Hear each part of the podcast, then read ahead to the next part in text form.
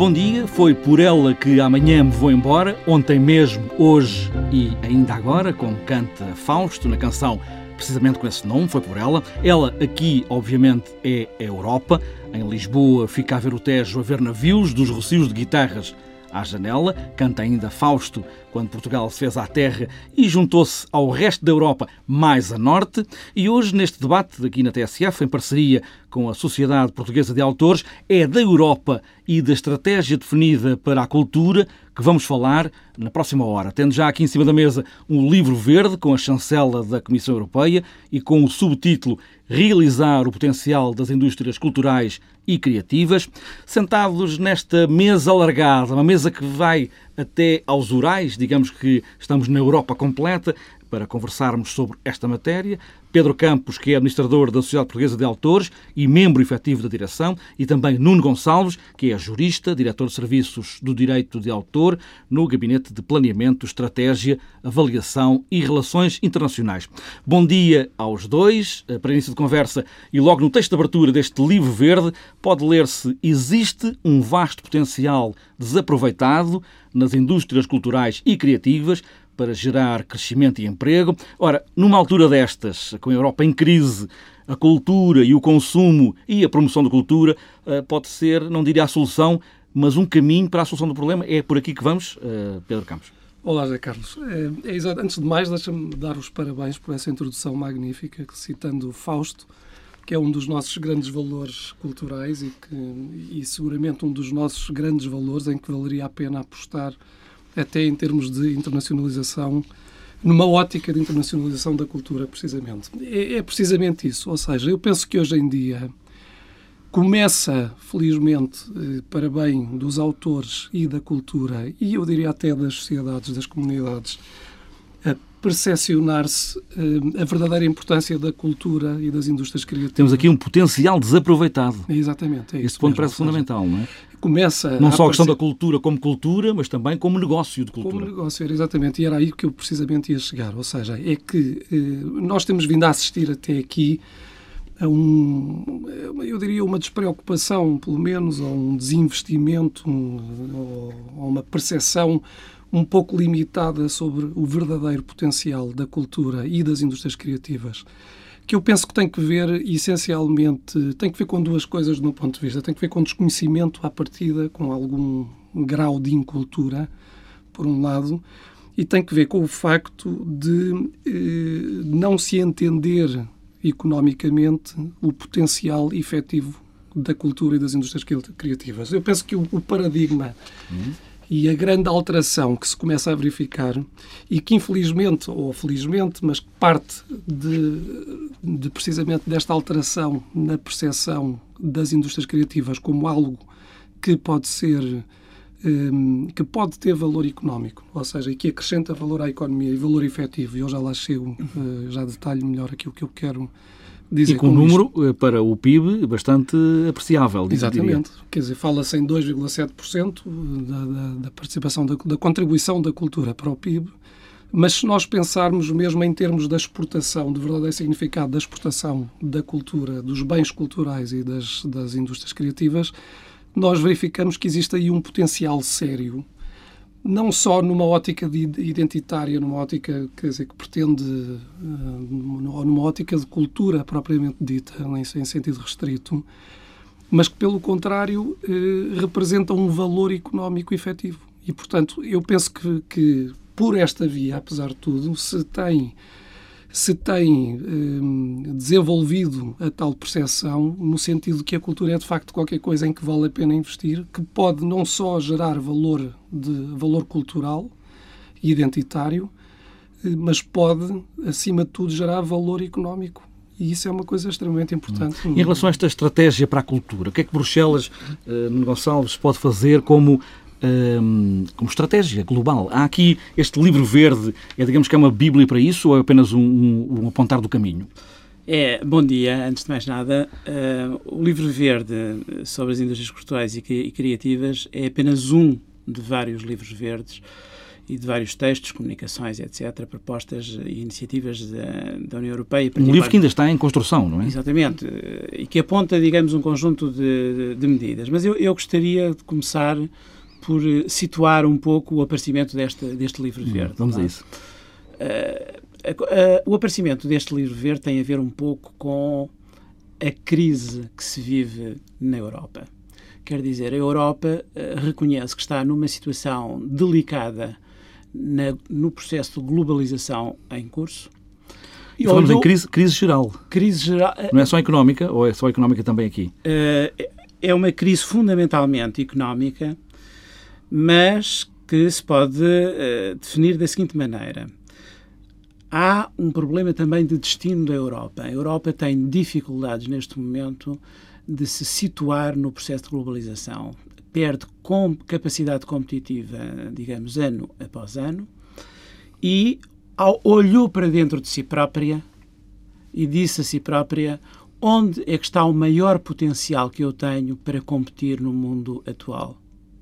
E descobriu a cultura. Portanto, não é a indústria, não, é, não são os automóveis, enfim. Exatamente. Tudo isso que nós habitualmente pensamos com valor económico, aqui é cultura. É cultura. É cultura porquê? Porque que é um ponto de viragem, não é? Esse pensamento não é um ponto de viragem. É um ponto de viragem importante porque se descobriu que havia um património riquíssimo, provavelmente o mais rico Uh, em termos internacionais. Uh, a Europa é depositária de bens culturais com um acervo de bens absolutamente extraordinário e que agora tem a oportunidade de dinamizar em termos da sua uh, distribuição, da sua divulgação, da sua capacidade de chegar a todo o mundo através das tecnologias de informação.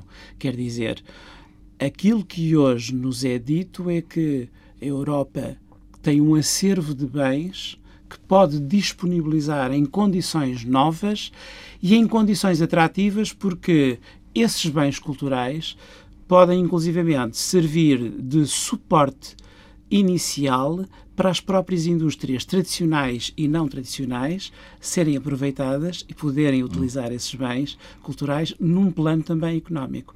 E, portanto, este livro, eh, este livro verde sobre as indústrias culturais e criativas é uma chamada de atenção para todos uh, os cidadãos e para todas as empresas europeias, no sentido de dizer, atenção, a Europa está em crise, mas a Europa é riquíssima de um património cultural. Portanto, há uma saída. Há uma saída. Há uma e a saída, saída pode ser essa. Exatamente. E o que é que os autores portugueses podem fazer? Ah, ah, estão à espera também, este livro é uma emanação da Comissão Europeia, mas também está à espera de contribuições de todos os países, obviamente, não é? De todos os países, exatamente, e nomeadamente dos autores que são, digamos assim, os primeiros, são, são no fundo os criadores de cultura. E participam eles sozinhos ou a Sociedade Portuguesa de Autores, por exemplo, é também aqui um parceiro? É, a sociedade tem tido um papel muito importante, particularmente com esta última gestão eh, sob a liderança do José Jorge Letria, que tem eh, imprimido, ou seja, tem posto na ordem do dia a importância efetiva da defesa de determinadas questões que dizem respeito à vida dos autores, que no fundo eh, são as, as questões eh, primárias na defesa daquilo que são os atos criativos ou criadores de cultura. Porque, de facto, ehm, frequentemente esquecemos esta, esta, esta verdade que parece quase óbvia, não é? Que a primeira forma de defender a cultura é criar mecanismos de defesa daqueles que são os criadores de cultura. E, de facto, os criadores de cultura são, do modo geral, os autores.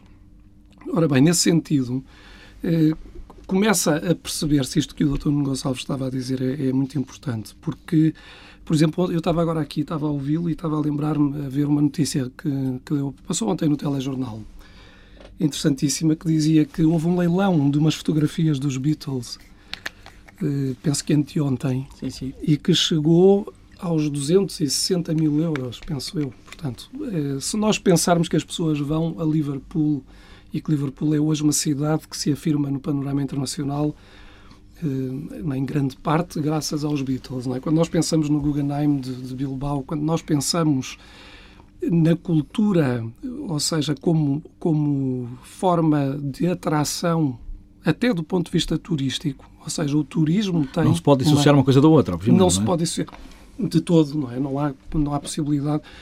Porque mesmo quando se fala de turismo, nós sabemos hoje em dia que há um conjunto de turistas que vêm a Portugal e vêm a Portugal para para ver cultura, para consumir cultura, não é só para consumir a.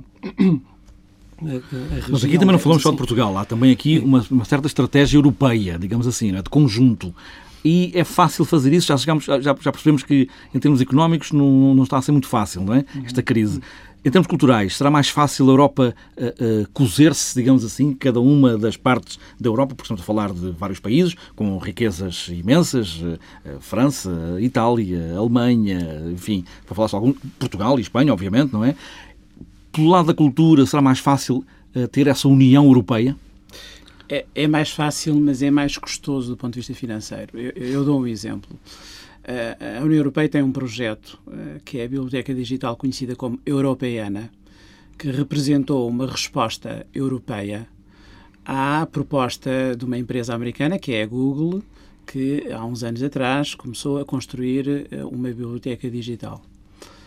Agora, o problema é que nós não temos, nós na Europa, não temos os meios ou não disponibilizamos ainda os meios financeiros suficientes para uh, construirmos essas bibliotecas digitais. O processo de digitalização do acervo cultural, uh, do património cultural europeu, é um processo caríssimo que envolve de facto muitos milhões e milhões de euros e desse ponto de vista uh, nós estamos confrontados com um dinamismo maior Uh, por exemplo, da, da experiência da Google, que disponibilizou muito mais norte-americanos, é? norte-americanos, que estão muito mais avançados de, nesse plano. Em qualquer dos casos, a Europa o que faz nesse livro verde é dizer que nós temos um potencial temos o património, temos esse acervo, temos um potencial de utilização desses bens até do ponto de vista económico, mas o Livro Verde diz que é preciso e enuncia algumas condições, alguns requisitos hum. e algumas iniciativas. Eh, não tem um lado paternalista, digamos. Não. Em relação a, a, como é, por exemplo, a agricultura, que há ali uma certa proteção uh, aos produtos. Não, porque nem sequer chegou ainda a esse ponto. Exatamente. Não, há, há é o reconhecimento no livro verde de que para chegarmos a patamares que gostaríamos de atingir, precisamos de realizar um conjunto de iniciativas onde ainda estamos atrasados. Não é? Em que pontos, por exemplo? Ponto é Sim. muito importante, Carlos, porque, no, quer dizer, no momento em que sentimos que a Europa está à beira, ou o euro pelo menos está à beira da, desagregação, quer dizer, do ponto de vista económico, acho, acho que isto é um risco iminente. Eu espero que, obviamente, não aconteça e seria uma, uma tragédia se acontecesse. Mas em que se. Punha em causa também, se calhar, esse projeto, não é?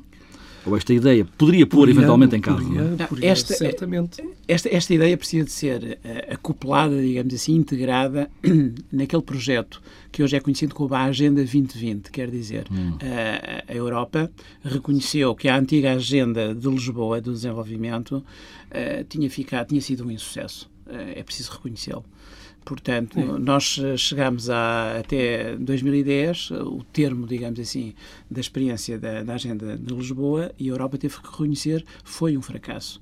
E criou digamos, um novo objetivo, a Agenda 2020. E dentro dessa Agenda 2020, uhum. que é uma agenda para o desenvolvimento, para o crescimento uh, da própria Europa, há, há, digamos, uma subagenda que é chamada Agenda Digital, onde estão uhum. muitos dos elementos, das iniciativas, digamos assim, que é preciso tomar para que se dê corpo que se dê uh, concreta realização a este livro verde sobre as indústrias culturais e criativas porque isto é exatamente, ou seja, decorre muito daquilo que eu estava a dizer, é que, é que no momento em que nós sentimos que existe a possibilidade de, de desagregação da Europa, eh, nós percebemos também que a cultura, entendida como tal ou entendida como indústria cultural e criativa, pode ter eh, o, duplo, eh, o duplo benefício de, por um lado, constituir e dar unidade à Europa como tal, do ponto de vista cultural, porque de facto a Europa exporta cultura também. Há, evidentemente, que é, são e há, esta, que há essa chancela europeia? Consegue chegar a esse eu ponto? Eu penso que há, quanto mais não seja, à chegada. Não, não, mesmo que não exista tanto à partida, porque os, os países de facto funcionam por si próprios e exportam as suas, as, as, digamos assim, os, os, seus próprios. E os autores também eh, funcionam também. Os seus próprios autores, os seus próprios bens culturais, as, as suas, a, a, relação que têm com a cultura de facto é diferente e isso demarca até posicionamentos diferentes dos países no mundo. Não é? Porque o que se pretende aqui não é provavelmente definir o que é que é cultura ou não. Aqui é o que se pretende definir é a indústria eh, com cultura. A indústria, exatamente. Ou seja, é entender a cultura também como uma indústria, como uma área de atividade que, como eu dizia, tem esse duplo benefício. Por um lado, pode contribuir para a coesão da Europa e para a Europa, para a afirmação da Europa no mundo, do mesmo modo que contribui para a afirmação dos países no mundo. Mas, por outro lado, tem efetivamente, no momento em que também a Europa necessita, com este problema todo da crise das, das dívidas soberanas, necessita de melhorar a sua performance económica, nomeadamente através da exportação de bens transacionáveis, a cultura percebe-se hoje que tem de facto esse valor, e esse, esse, esse, ou seja, acrescenta essa, essa capacidade. Há, há, há uns, se me permite, há, há um requisito básico que é muito importante, embora o foco esteja muito direcionado também para ah, o aproveitamento da dimensão económica dos bens culturais, mas na base disto tudo é dito entre na altura no livro verde que nós precisamos de acentuar a educação do cidadão uh, dos povos europeus numa linha que lhes, lhe permita um aprofundamento da sua formação tecnológica, designadamente no âmbito digital, Exatamente. da sua preparação uh, cultural, uma preparação cultural que tem que ser eh, diversa e que tem que ser aberta à diversidade cultural e que ele está, tem que se preparar para ser um cidadão europeu aberto a essa diversidade, o que passa, por exemplo, por dominar uh, línguas, por se exprimir não apenas na sua língua nacional, mas também noutras línguas, exatamente para poder beneficiar desse enriquecimento cultural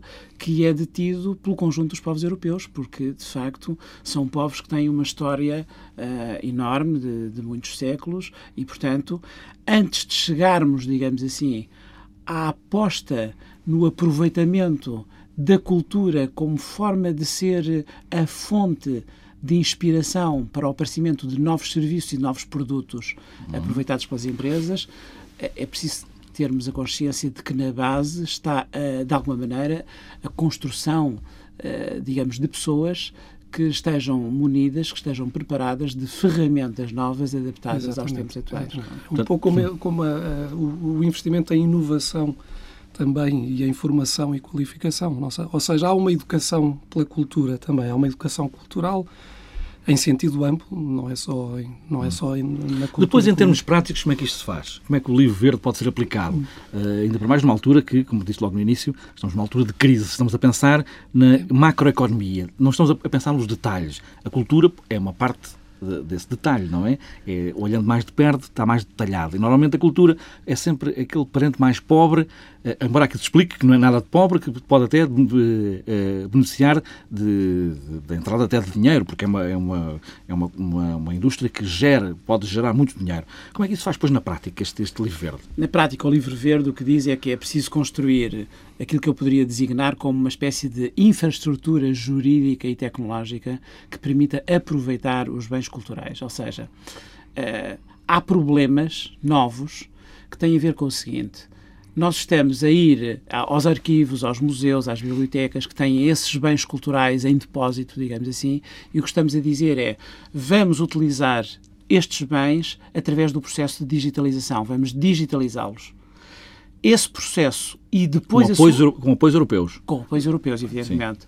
Uh, esse processo e a sua distribuição, de maneira a que as empresas e os cidadãos possam aproveitar desses bens, coloca, por sua vez, questões uh, de, de, natureza jurídica e de natureza tecnológica. Por exemplo, a digitalização implica, por exemplo, e a sua distribuição digital implica considerar, por exemplo, a melhoria de instrumentos legislativos por causa da proteção da propriedade intelectual. Exato, isso que eu queria perguntar. E os direitos de autor, onde é que ficam? É exatamente essa a questão. Uh, o Livro Verde elenca, elenca um conjunto conjunto de iniciativas que a União Europeia terá de tomar eh, e que estão calendarizadas, portanto, não são iniciativas, vamos ter que fazer isto. Não. Já temos um calendário para a realização dessas iniciativas. Por exemplo... Não estamos ainda no campo das hipóteses, das ideias só. Já estamos na prática mesmo. Já estamos, já na, estamos prática na mesmo. Prática. Já estamos na prática. Eu salientaria eh, três iniciativas que são consideradas muito importantes no domínio da propriedade intelectual, que é um dos pré-requisitos para que tudo isto seja eh, bem sucedido. Eh, uma dessas iniciativas tem já uma concretização, há uma proposta de diretiva relativa às chamadas obras órfãs, que são obras cujo, que são protegidas pelo direito de autor, mas cujo autor é desconhecido ou cuja localização também é ignorada e, e que existem é, nos arquivos, nas bibliotecas, e o problema que se coloca é podemos ou não tomar conhecimento dessas obras, digitalizá-las e, e, pôr à disposição de todas as pessoas. Em que condições? Uma vez que desconhecemos o autor, põem-se aí problemas uh, de alguma complexidade jurídica. Os países, vão, os países podem chamar a si esse direito de autor ou aqui neste caso não? Uh, não, a questão é que, não se conhecendo o autor, mas sabendo-se que a obra é protegida por direito de autor, é preciso criar um quadro que diga às entidades que estão interessadas em utilizar essas obras que as podem utilizar, mas previamente têm que realizar um conjunto de ações, como por exemplo um fazer um quadro legal, exatamente, fazer uma busca diligente, por exemplo,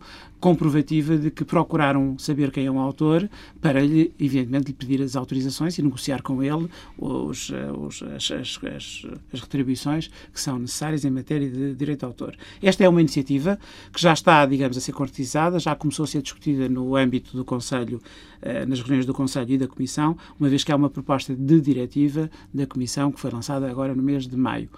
Eh, outra questão muito importante é o chamado licenciamento, aqui o, hum. o Dr. Pedro que conhecerá melhor a, a situação, eh, o licenciamento de obras, particularmente das obras musicais, de forma a que qualquer pessoa que queira utilizar uma qualquer obra musical, por exemplo aqui a TSF, é? Eh, eh, de qualquer autor europeu, possa rapidamente obter o licenciamento, ou seja, a autorização para utilizar essa obra.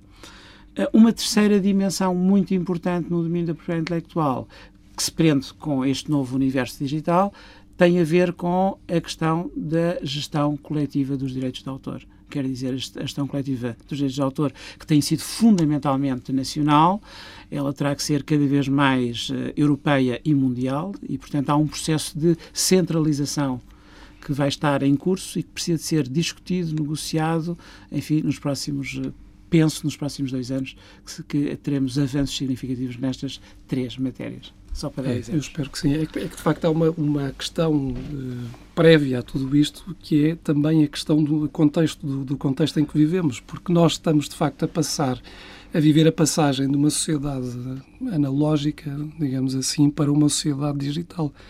E, portanto, isto levantou e trouxe, uh, levantou uma série de questões nomeadamente no que toca à defesa da propriedade intelectual, que eu penso que, em boa hora, também contribuíram para que as instituições, de, uma, de um modo geral, se eh, mexessem no sentido e despertassem, sobretudo, para este problema. Para este problema que começa, como eu dizia há bocado, precisamente na criação. Ou seja, é, em primeira instância, a aposta na defesa dos meios de que os criadores devem dispor por um lado, e portanto aqui entramos no domínio da defesa da propriedade intelectual, da defesa do direito do autor. Autores mais bem protegidos são autores que criam melhor e, portanto, a cultura, as indústrias da criação beneficiam com autores mais bem, mais bem protegidos. É? Por outro lado... É, é, daí que eles vivem, obviamente, os criadores, não é? Porque é daí claro. que eles vivem, de facto. Esse é que é o ordenado, Exatamente. digamos, assim em, em, em forma muito lata, não é? Exatamente. Por outro lado, isto determinou um conjunto de novas utilizações e de novos operadores que apareceram no mercado. Há uma alteração da utilização clássica dos direitos de autor, há operadores digitais, há, há, todo o problema do digital, da internet, etc. E, portanto, há que regulamentar tudo isto sob pena de, eh, a pretexto da, da, enfim, da facilitação de, no acesso o, o estar à ali cultura, à mão. o estar ali à mão, se pôr de facto em causa eh, a criação de cultura, e nomeadamente os autores. E os, os autores estão, neste momento, a ser particularmente atingidos nessa, nessa matéria. Enfim, puxando aqui a brasa à minha sardinha, o tema é a cultura, mas de facto sobre a cultura estão os autores, não é? E portanto, de ser, música é cultura, é, sempre é, cultura no sentido lato, não é? Exatamente. Portanto, eu diria que estes três pilares são muito importantes. Este pilar de que falou o Dr. Nuno Gonçalves, a aposta na educação pela cultura e na consciencialização de que o direito de autor, de que uma obra tem um autor e, portanto, eh, obviamente que ela tem que ser o mais divulgada possível, tem que é, é fundamental até que os, a definição dos modos de aceder e de utilizar a obra eh, seja feita de uma forma coerente, até porque isto beneficia também o utilizador. Mas é fundamental que os autores eh, se sintam protegidos, porque autores que se sentem mais bem protegidos são necessariamente autores que vão criar mais. E as obras não são silvestres, não nasceram aí nas árvores e é só colher. No não são é silvestres, não é? As obras claro. nascem de alguém e são propriedade de alguém, de facto, e portanto, quanto mais bem regulados. E aí também é a Europa a defender-se do resto do mundo ou como é que isso funciona? Eu acho que é a Europa a perceber, ou Esse seja, é um grande problema. É, é um problema interessante, é um problema. porque é a Europa a defender, de facto, a sua concepção também de direito de autor. Ou seja, a concepção europeia é tradicionalmente diferente da concepção anglo-saxónica, nomeadamente a norte-americana. E eu penso que a Europa, hum, nesta defesa que faz de si própria, ou pelo menos nesta. Eu estou a dizer isto, quer dizer, não, quem olha de fora não sente nada que a Europa esteja a defender bem, mas enfim, mas por outro lado há movimentos contraditórios que, que pelo facto de termos, mas este termos atingido verde este, vem, vem contribuir? Vem contribuir, quer dizer, é um, é um pouco despertar é um nesse é? sentido, precisamente. Ou seja, é qualquer coisa que nos vem dizer, atenção, a Europa tem um património comum, como dizia o Dr. Nuno Gonçalves, eh, nomeadamente nesta matéria, muito importante, que pode ser e deve ser valorizado, que dá identidade à Europa e que se pode transformar em benefício económico, seguramente, para a Europa. E, portanto, vamos cá tratar desta coisa e defender o nosso modelo e, portanto, há qualquer coisa também de, de, concorrencial nesse sentido, sem dúvida nenhuma. É uma questão muito, muito delicada esta. A Europa, uh, foi na Europa que nasceu a propriedade intelectual. Foi na Inglaterra e foi na França, uh, no século XVIII, que nasceu a propriedade intelectual. E foi a Europa que construiu o modelo mais acabado e mais e clássico e tradicional de propriedade intelectual. E foi adotado pelo resto do mundo ou não? Em parte? Agora, em parte foi adotado pelo resto em do parte. mundo, mas o resto do mundo, é preciso também dizê-lo, tem vindo à medida que os chamados países emergentes ganham, digamos, eh, eh, presença significativa eh, na vida económica, na vida cultural, a verdade é que constroem também soluções, não digo modelos alternativos, mas soluções alternativas a alguns problemas de propriedade intelectual suscitados e construídos pela Europa. E desse ponto de vista, a Europa tem um novo desafio, que é ser capaz de aperfeiçoar o seu modelo, em certos casos abrindo, e ser capaz de negociar com os outros Estados e com as outras regiões a nível mundial que têm, sob alguns problemas da propriedade intelectual, visões diferentes. E, portanto, desse ponto de vista, a Europa tem um grande desafio, que é o desafio também da diversidade dos regimes jurídicos e dos interesses que estão por detrás dos regimes jurídicos, porque há interesses uh, económicos e culturais claro. que são divergentes a nível mundial. E como é que nós podemos participar neste livro verde que ainda está em aberto? Uh, temos participado, a Sociedade Portuguesa de Autores tem participado, Portugal tem participado. Como é que isto tem funcionado? Bem, o livro verde vai ter concretização, como eu disse há pouco, em, em iniciativas, iniciativas Sim. umas pertencentes à propriedade intelectual, Mas outras... não está fechado, não é? Não está, não, não está fechado. Ainda está, está, aberto, tem, eu tenho aqui uma versão que, que de 2010, penso, penso eu, que é que está ainda em, está aí em vigor, mas que está aberto a participações, claro. até pede participações, não é? Claro, claro. A melhorar. Claro, claro. Mas Portugal uh, participa, como todos os demais países europeus, quer em termos oficiais através do, do próprio Estado e dos seus representantes nas negociações uh, nos órgãos próprios da União Europeia, quer através da sociedade civil, através das suas entidades mais representativas, como é o caso da Sociedade Portuguesa de Autores, que naturalmente está ela própria uh, inserida, integrada numa rede com quem trabalha, com quem dialoga, com quem comunica. E interessada, obviamente. E interessada, é? obviamente, porque estes problemas são centrais, são absolutamente centrais. Absolutamente centrais. E, quer dizer, e nesse sentido, a Sociedade Portuguesa de Autores tem desenvolvido um conjunto de iniciativas junto, particularmente junto do poder político, no sentido da defesa e da proteção dos autores. Ou seja, e, e quando, quando a SPA faz, cada, ou de cada vez que a SPA toma uma, uma iniciativa, em certo sentido, está a contribuir para uma determinada visão pública e de poder público relativamente à questão do direito de autor, que uh, tem subjacente a questão da cultura. E, portanto, de certo modo, há um contributo nesse sentido também para o, para o livro verde. E, portanto, penso que é um, é um pouco isto. Quer dizer, é, é, basicamente, eu acho que o fundamental aqui é que exista uma, uma percepção, ou seja, por parte dos agentes, de que é fundamental que exista uma política, uma macropolítica, digamos assim, que regule e que defenda e que, portanto, maximize o potencial da cultura. Mas isto não é o Estado ou os Estados a definirem caminhos. Não, os Estados também definem alguns caminhos, e nomeadamente definem com balizas, o apoio das, da, da sociedade civil, como seja a Sociedade Portuguesa de Autores. A sociedade muitas vezes dá contributos, no sentido, por exemplo, de nós estamos há muitos anos a tentar que seja aprovada uh, uma alteração ou uma nova lei, por exemplo, da cópia privada, que é uma questão muito importante para os autores, uh, para a subsistência dos autores e, no fundo, até de defesa das obras, das obras autorais. E, nesse sentido, uh, o, facto de termos, termos o poder político, de certo modo, a aceder a, esta, a este pedido, a esta solicitação, um, de certo modo, condiciona o poder político e ajuda a que se defina, ou seja, contribui para uma concepção pública de poder público, poder político acerca da cultura.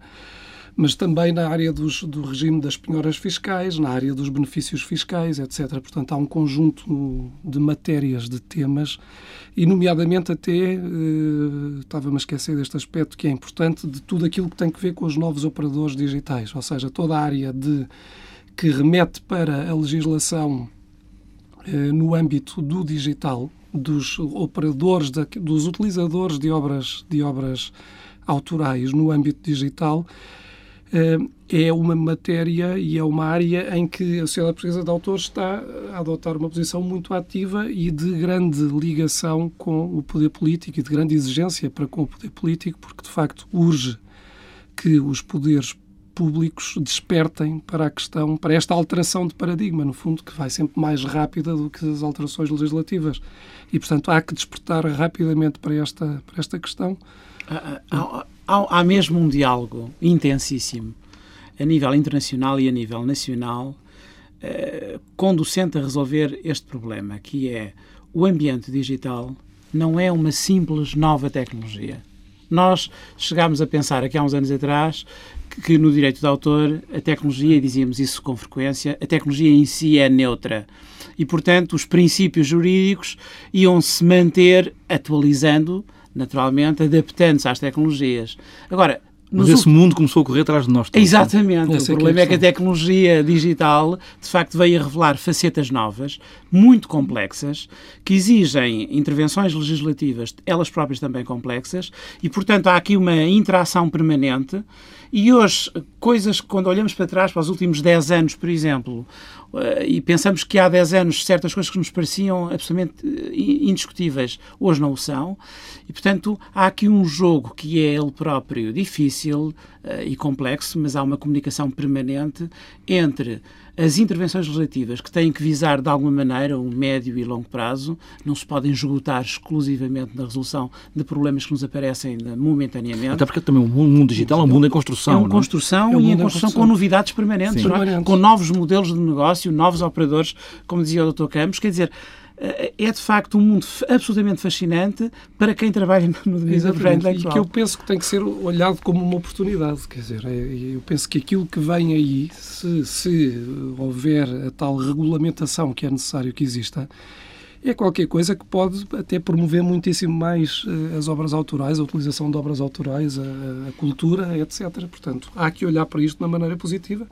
tentando, obviamente, sempre criar os instrumentos e os mecanismos que nos protejam. E não, e indo à realidade, quer dizer, nós temos atualmente um novo governo, eh, temos um programa de governo e é preciso salientar que o programa de governo na área da cultura, por exemplo, dá um espaço significativo ao domínio do direito de autor e dos direitos conexos. Quer dizer, isso é revelador, digamos, da sensibilidade, do empenho, do interesse da parte uh, dos governantes, que não apenas destes. Não estamos só é distraídos tendência... com a grande economia. Estamos não, não também estamos só, não. Uh, focados grande, em, em, vários outros pontos. A não? grande economia, para ser também ela própria válida e positiva e se poder desenvolver, carece estar assente também em bases sólidas uh, que, que partem de aspectos de natureza eh, tecnológica e de natureza jurídica. E aí a propriedade intelectual é absolutamente fundamental. Não há economia digital sem, de facto, eh, uma base e uma estrutura, eh, eu diria, decente,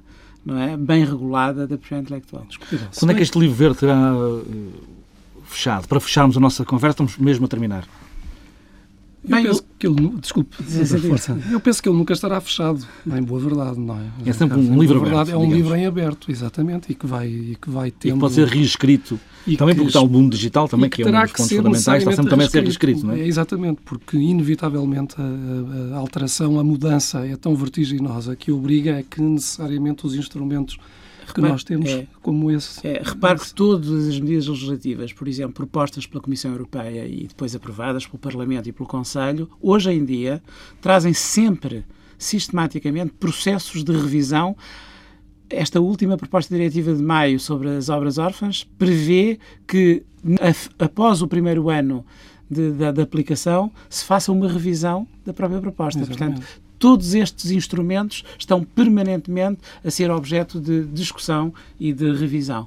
Foi por ela, por esta Europa, que ficámos aqui esta hora a conversar. Foi por ela que amanhã me vou embora. Ontem mesmo, ainda agora, este é um tema de Fausto, a canção foi por ela. Falamos da Europa porque eh, Bruxelas define uma estratégia para a cultura. Eh, estivemos aqui à conversa com Pedro Campos, que é administrador da Sociedade Portuguesa de Autores, e com Nuno Gonçalves, jurista, diretor de Serviços do Direito de Autor, no Gabinete de Planeamento, Estratégia, Avaliação e Relações Internacionais. Fica aqui este debate em parceria com a TSF e a Sociedade Portuguesa de Autores. Muito bom dia.